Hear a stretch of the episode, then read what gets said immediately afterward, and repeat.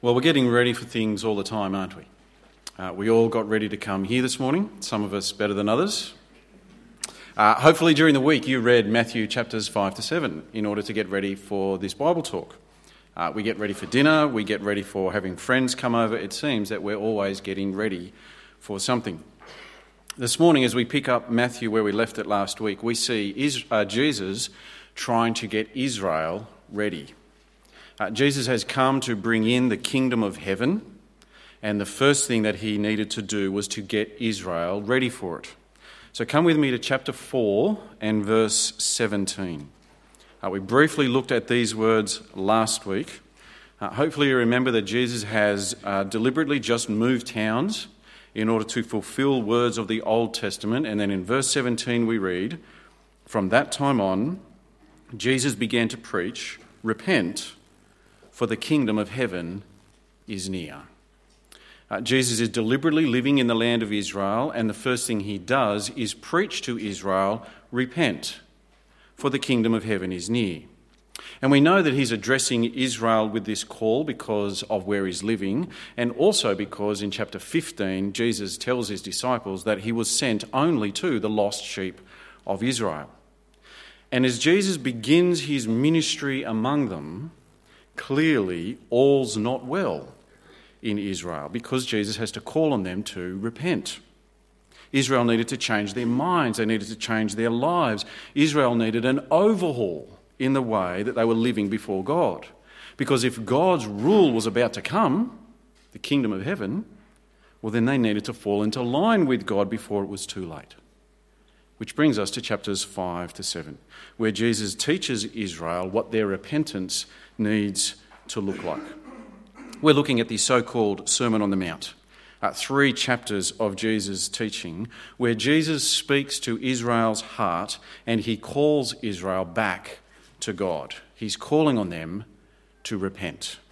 And you can see it from the very first words of his teaching. So look at it with me there, chapter 5, verse 3. Blessed are the poor in spirit, for theirs is the kingdom of heaven. Blessed are those who mourn for they will be comforted. So the poor in spirit, according to Jesus, will be blessed. In other words, they'll have God's approval. But who are the poor in spirit? Uh, clearly, it's not the financially poor. Uh, Jesus isn't talking about those with no money because it's the poor in spirit. And this is very similar language to places like Isaiah uh, 57 and Isaiah 66, where the contrite in spirit are esteemed by God.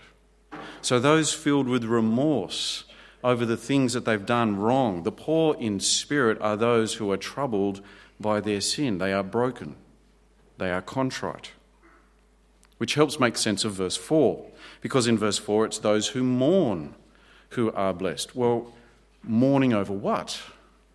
They're mourning over their sin. Can you see how Jesus is addressing Israel's heart? Repent, for the kingdom of heaven is near. And so the first thing Israel needs to do is to acknowledge their sin. And so Jesus says, Blessed are the poor in spirit, blessed are those who mourn. Jesus then continues to address Israel's heart because it's one thing for them to mourn over their sin, but if that's all they do, well, then nothing will change, will it? And so Jesus keeps going. Verse 6 Blessed are those who hunger and thirst for righteousness, for they will be filled. See, Jesus here is calling on Israel to have a heart that longs for righteousness. Now, the righteousness spoken of here is talking about a way of life. So, a righteous life is a life that is lived rightly before God. And so Jesus is saying to Israel, the ones who have God's blessing are the ones who long to live his way, those that hunger and thirst for righteousness.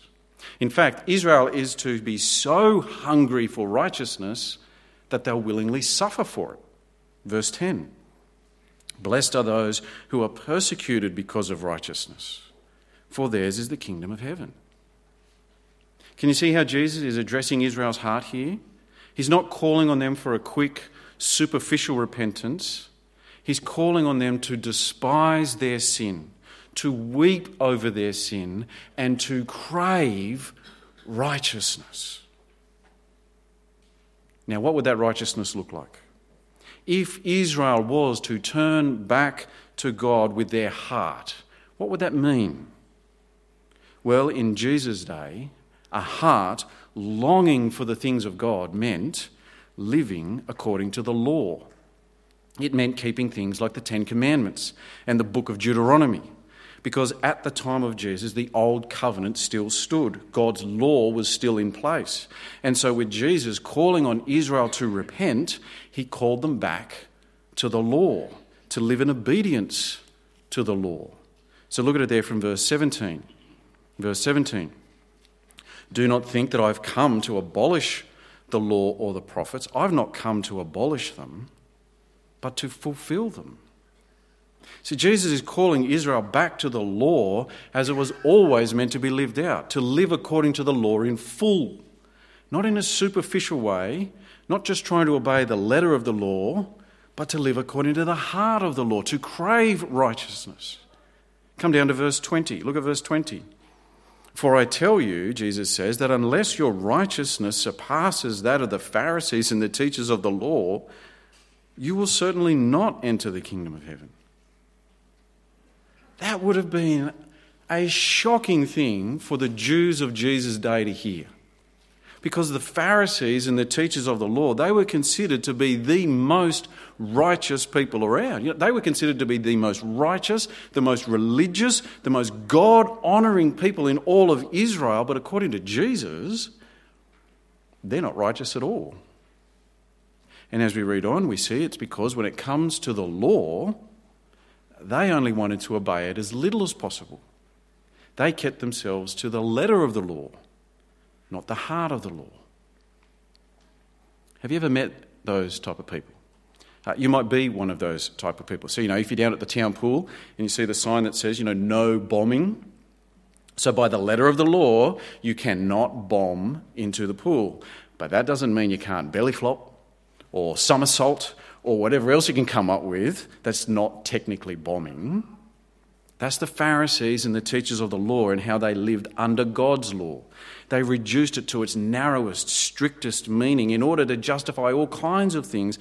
Their hearts weren't in it at all, and Jesus calls them out on it. That's not righteousness.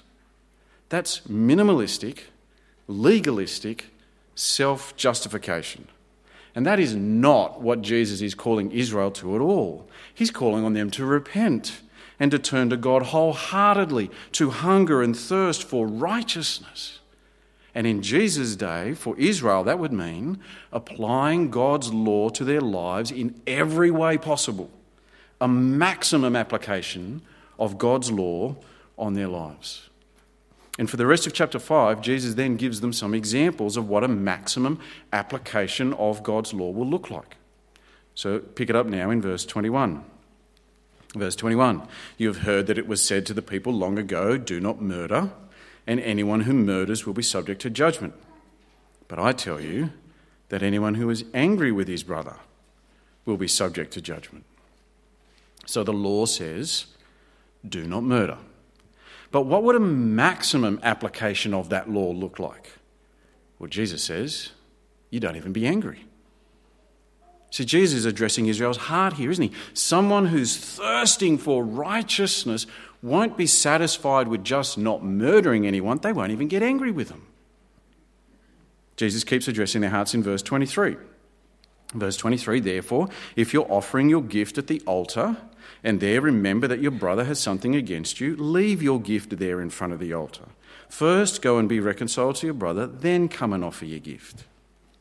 See, under the law, Israel was required by God to come to the temple and to offer him gifts. And Jesus says if you're having a fight with one of your fellow Israelites, don't show up before God and pretend that everything's fine. It's just a facade. Deal with your heart. So, first, go and be reconciled to your brother, and then come to the altar and offer your gift as the law requires. Jesus does the same again, uh, this time with the law on adultery, down to verse 27. Verse 27 You have heard that it was said, Do not commit adultery. But I tell you that anyone who looks at a woman lustfully has already committed adultery with her in his heart. Okay, so the law says don't commit adultery. But if Israel was to crave righteousness, if their hearts were going to be turned to God, then they wouldn't settle for just not doing the act of adultery. A maximum application of the law would mean not even looking at a woman lustfully.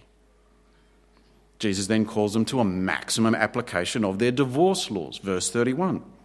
It has been said, anyone who divorces his wife must give her a certificate of divorce.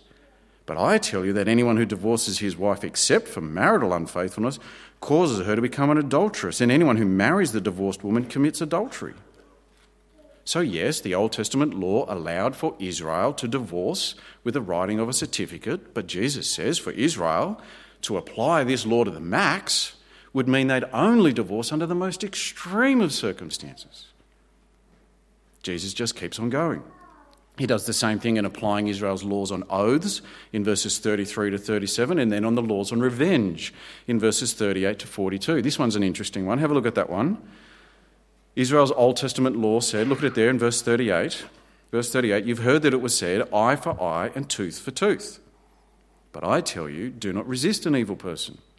If someone strikes you in the right cheek, turn to him the other also. And if someone wants to sue you and take your tunic, let him have your cloak as well. So the Old Testament law allowed for payback eye for an eye. And so, what would a maximum application of this law look like? Well, it still involves payback. It's just that you pay them back good for evil. They want your tunic, give them your cloak as well. They want to hit your right cheek, give him your left cheek as well. You seeing the pattern? Whether Jesus is talking about Israel's laws of murder or adultery or divorce or revenge or oaths or loving your neighbour, whatever it is, he calls on them to apply those laws as much as possible. Not just to live by the letter of the law, not just a superficial token nod towards God, but to be the people who genuinely repent with hearts for God, weeping over their sin and craving righteousness, and so obeying the law as much as possible. And as we move into chapter 6, Jesus just doesn't let up. He's still addressing Israel's heart. And in chapter 6, Jesus looks into Israel's motivations for living righteously. Because genuine thirsting for righteousness would mean Israel living according to the law of God in order to honour God. Their righteousness wasn't to be lived out so that they could look good to the people around them. They weren't to obey the law so that others would think highly of them. They were to live righteous lives for the praise of God, not men. Jesus summarizes this point before expanding on it. So let's see the principle first. Chapter 6, verse 1. Chapter 6, verse 1. Be careful not to do your acts of righteousness before men to be seen by them. If you do, you will have no reward from your Father in heaven. As Jesus calls Israel to a righteousness of wholehearted obedience to the law, he says, Make sure you're careful not to do it in order to look good. Don't use the law, he says to Israel. Don't use the law to show off to others so that they'll see how righteous you are. No, use the law to honour God. Again, he's addressing Israel's heart. Jesus applies this first to their giving to the needy. So, verse 2. Verse 2 So when you give to the needy, do not announce it with trumpets, as the hypocrites do in the synagogues and on the streets to be honoured by men. I tell you the truth, they've received their reward in full. But when you give to the needy, do not let your left hand know what your right hand is doing, so that your giving may be in secret. Then your Father, who sees what is done in secret, will reward you. Under the law, Israel was to look after the needy. And so Jesus tells them when you do, give in such a way that you don't draw attention to yourself. Live out your righteousness before God for His praise, not for the praise of men.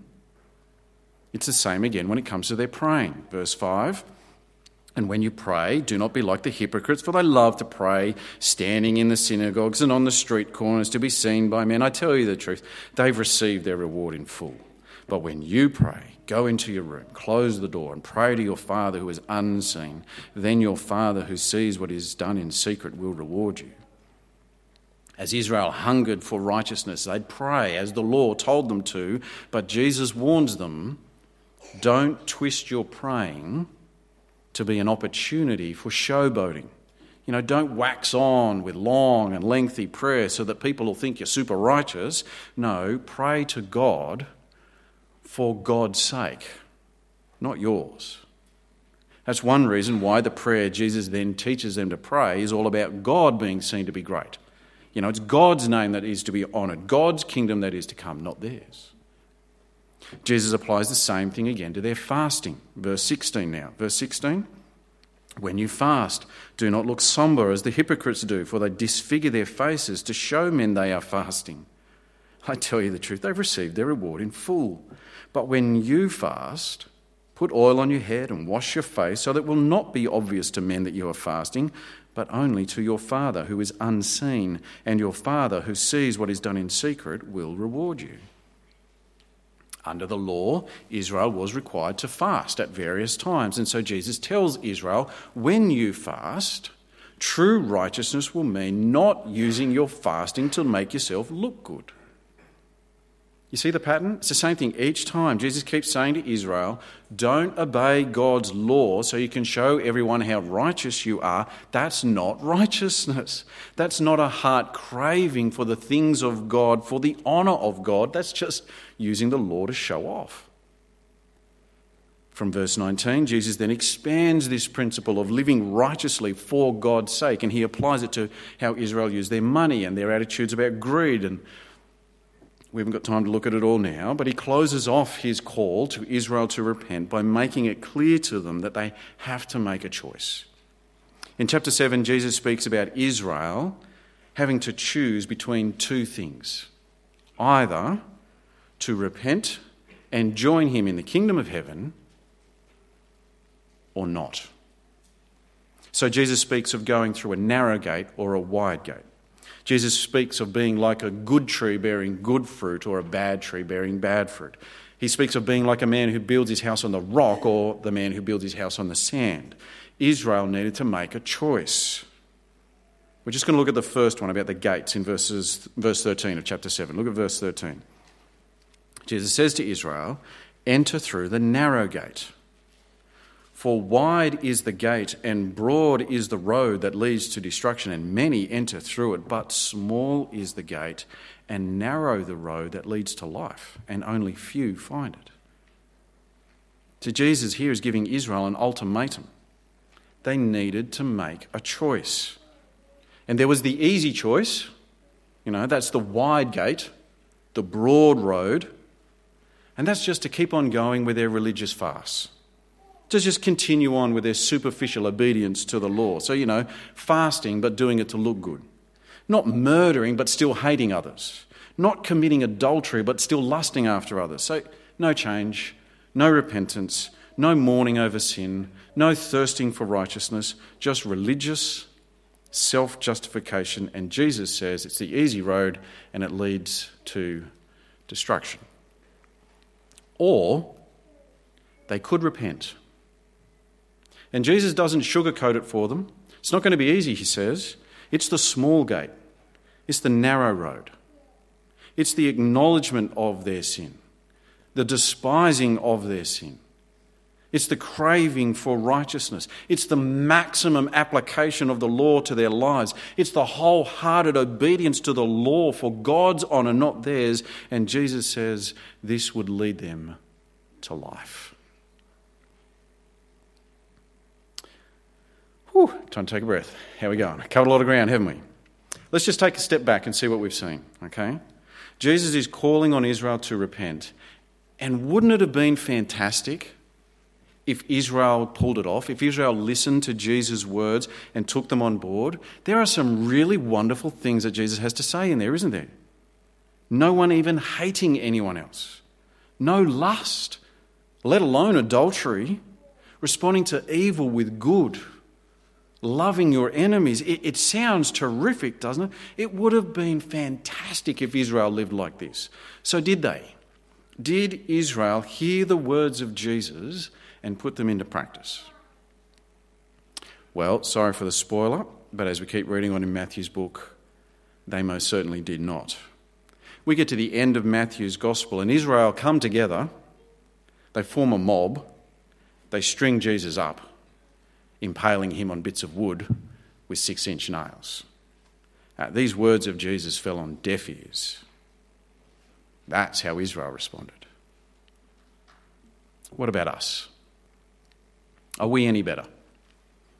Of all the peoples on the planet, if anyone was going to live a righteous life before God, if anyone was going to be obedient to God, it was going to be Israel because they had the very laws of God, and yet even they failed.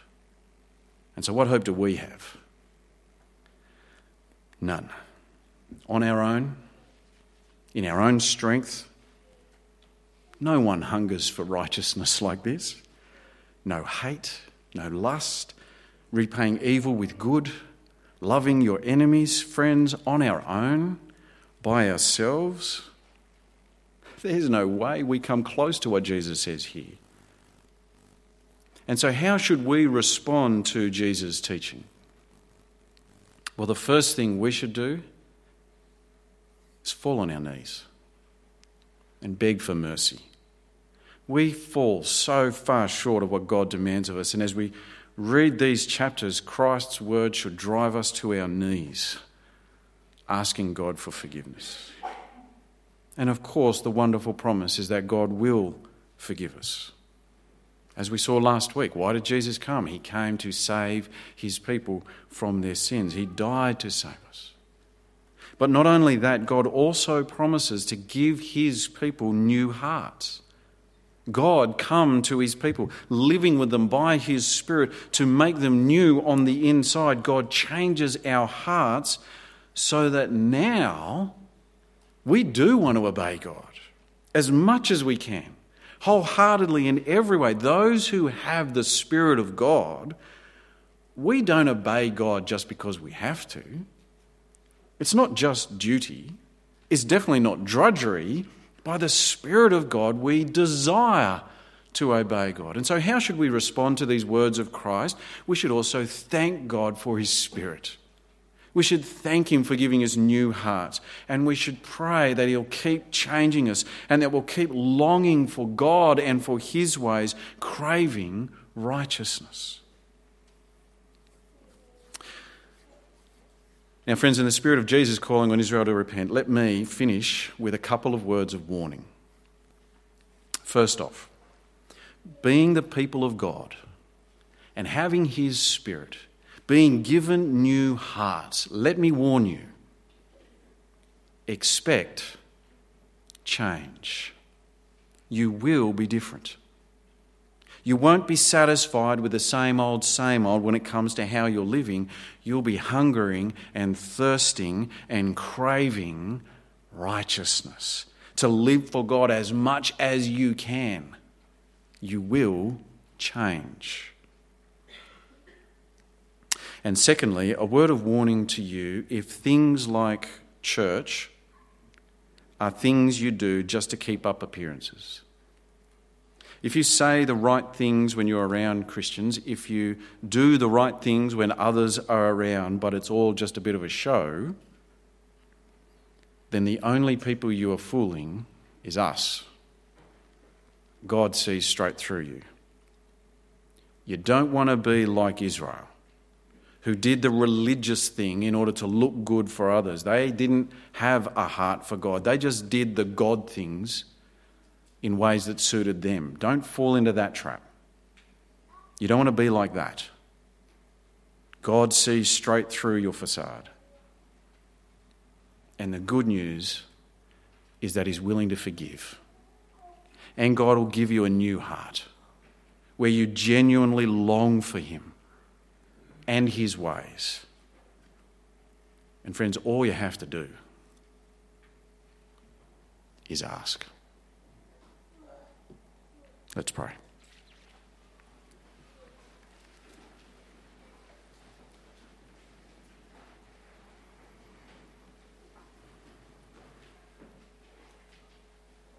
Heavenly Father, as we look into our own, our own hearts, we are aware of our own sin. And Father, we thank you that Christ Jesus came to save us from our sins. And so we pray to you again, just acknowledging that you are right and we are wrong, and that it's only by your Son that we could be washed clean and made, made right with you. And so we thank you for the forgiveness of our sins. Father, we also thank you for the gift of your very own self, your Spirit come to be with us, to change us, to give us new hearts that long for you. And so, Father, we pray that your Spirit would do that great work within us Father, give us an unsettledness in our hearts that we would long and yearn for more of you and your righteousness. Father, that we would crave the things of you and not be satisfied with the things of this world or the old ways of doing things, but that, Father, in every way, we would gladly, humbly, wholeheartedly give ourselves for you and for your glory and for your honour. So, Father, we, we thank you for your Son. We thank you for your Spirit and pray that you would continue your good work in us until your Son comes in glory. And we ask it in his name. Amen.